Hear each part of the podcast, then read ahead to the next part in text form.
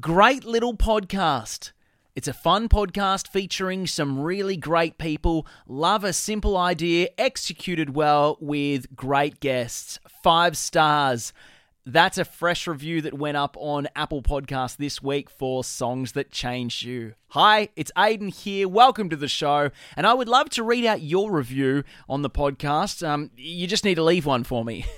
if you've been listening to a few episodes now and haven't managed to do so, please leave a review on Apple Podcasts or Spotify. You can throw us five stars there as well. It really helps others discover the podcast. It goes up in the charts and helps out with the algorithm. I don't know. I don't really understand the algorithm, but I'm told it helps with the algorithm. So please do one. I'd really love it. And you might hear it on the podcast next time, like Robbo's we just read out. Today on Songs That Changed You, it's Jessica Morris. Who's she? Well, you'll find out in just a second.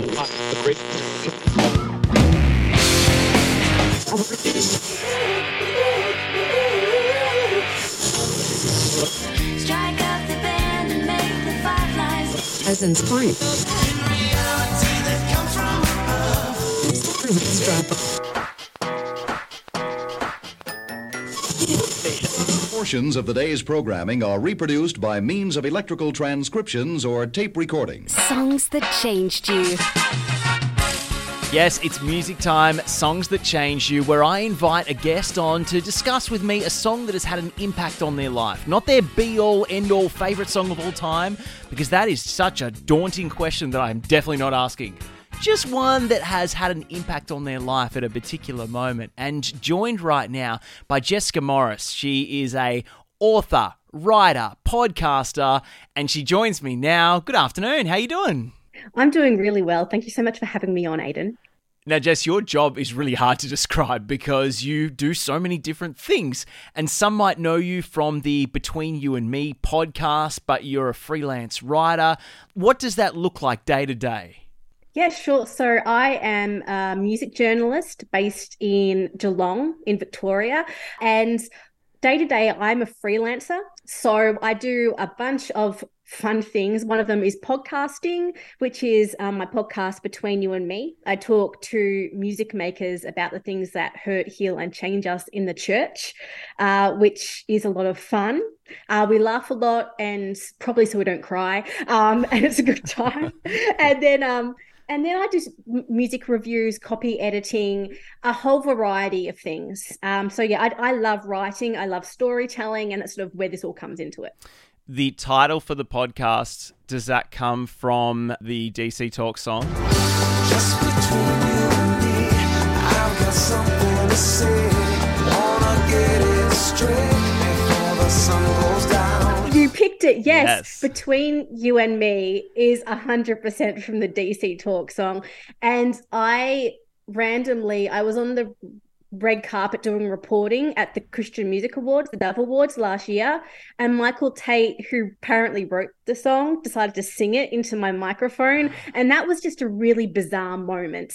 I was like, I don't know how this happened. So yeah, that, you you picked it. That is the name of the song. It's the the podcast is also sort of like a throwback to our like 90s church kid roots everything neon and wwjd bracelets and the fun and weird parts of that so it all sort of comes together to celebrate it and make sense of it Well, I'm surprised we're not talking about that song um, after that story, but what song has changed you? What are we talking about today, Jess? so i thought long and hard about this for about one minute and I- then i knew what it was. Um, the song beautiful by bethany dillon which came out in 2004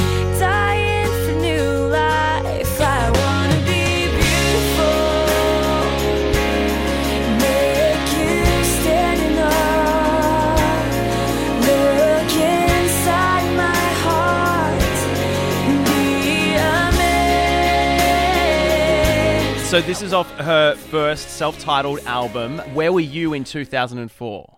So 2004, and I'm aging myself, all of us here. I was 13. This is actually like a critical moment in my life. I was in high school, and early that year, I was actually diagnosed with depression and anxiety, and I was actually quite suicidal. Um, so I was like not at school. I was like essentially surviving. But I heard this song for the first time in June of that year when a teacher had, had seen this album, the Bethany Dillon album, at a Christian music store and picked it up and thought, oh, I think. I think these girls might like that. I think they would benefit from that right now. And so they just gave it to me and they're like, I think you might like it sort of awkwardly.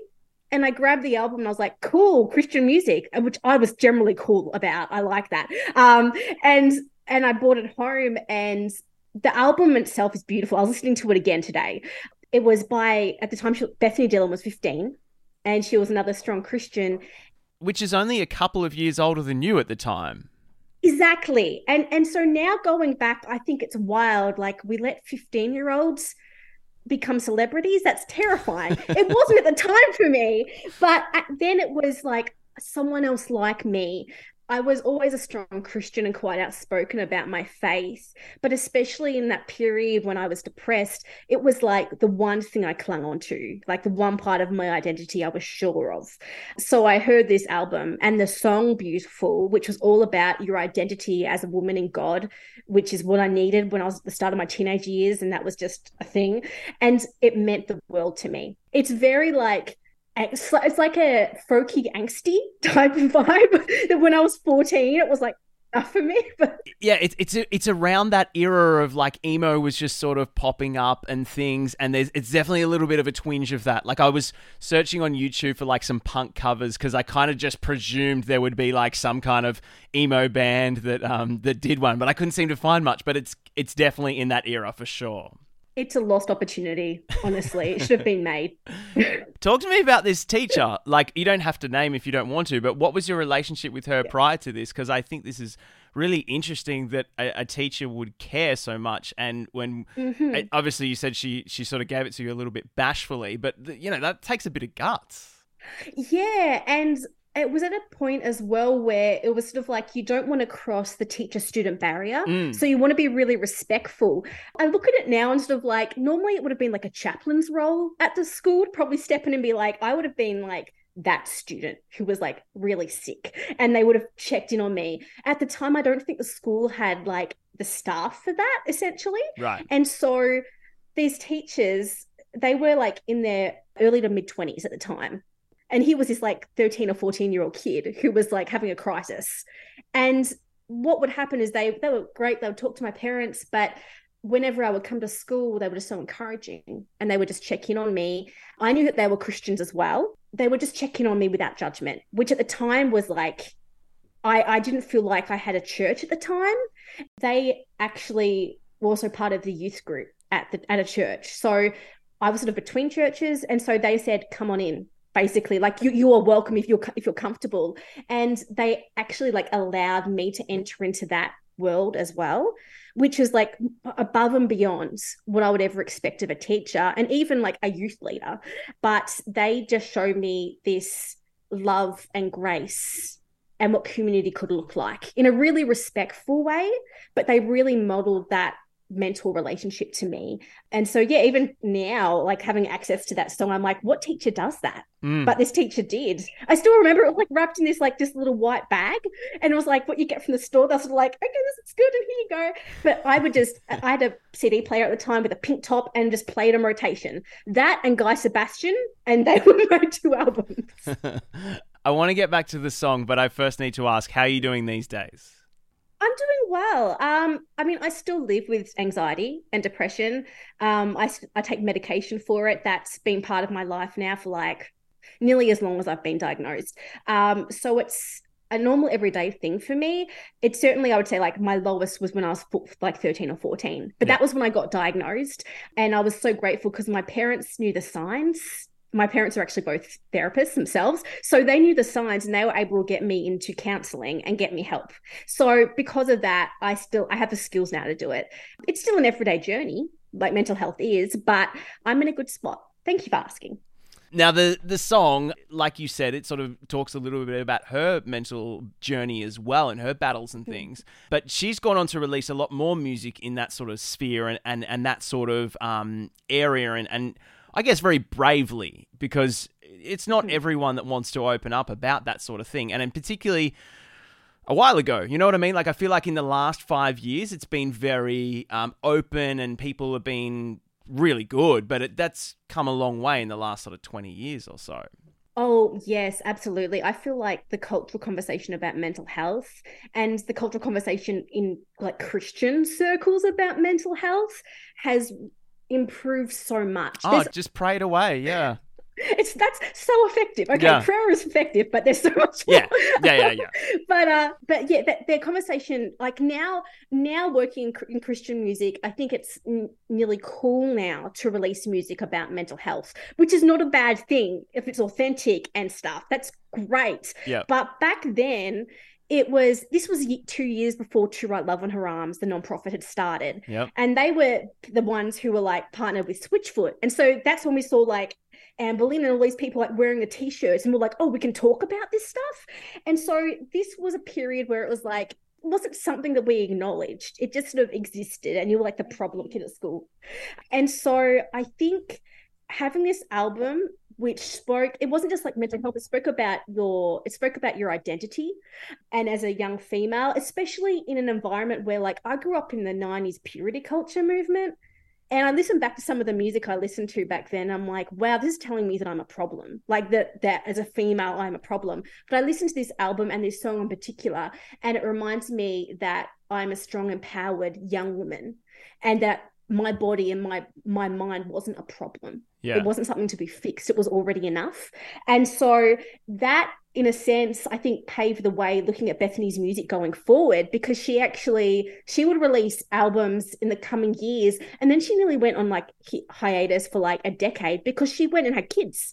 But then she started to release music again and at this point bethany and i are about the same age. So i was like this is cool and she started to release music and she like directly addressed her own mental health issues.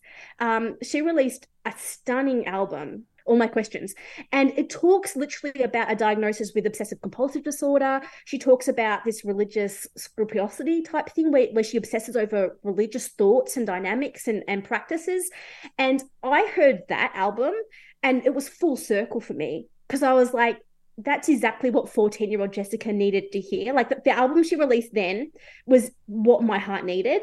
And now at like 32, I'm like, this is also my life today. It was so like amazing and profound to have a woman willing to go through that journey with me, even though we don't know each other and have never talked. It was just really, really cool. And so the, the song sort of started that journey for me. It started that love of like, I would say good Christian music. when you listen to Beautiful now, what's the feelings that come across you? Are you taken back to that same mental state, or is it more of a, a victory listening to it these days and going, oh, look how far I've come? it's definitely a victory. Yeah. I was actually I was thinking of that before when I was listening to it through.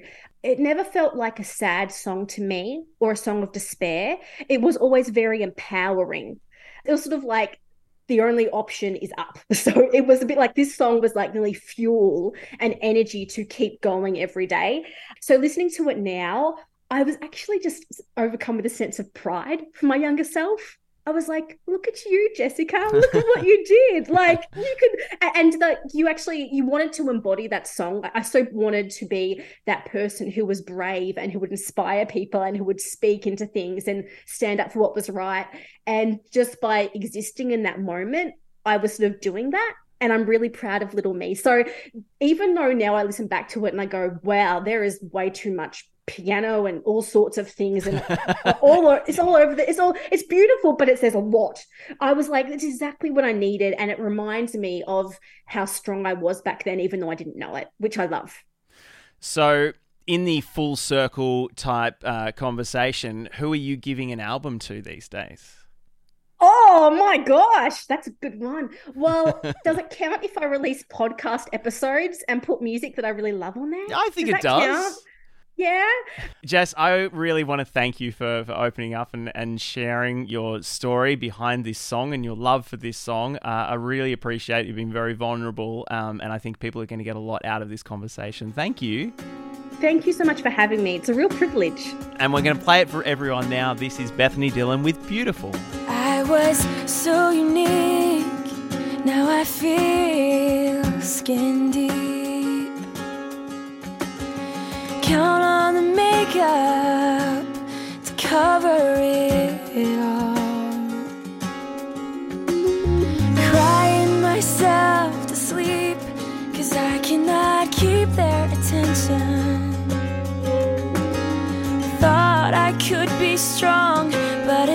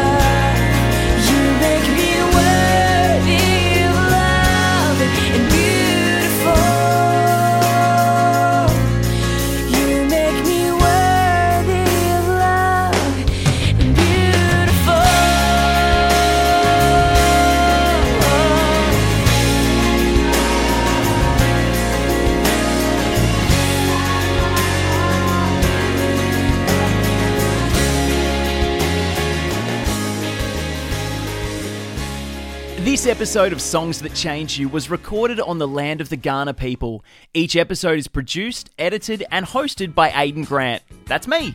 I'd like to also thank Zach Spencer for additional audio assistance and Pastor David Hall for helping support the show. If you like what you heard, please leave a five star review on Spotify or Apple Podcasts.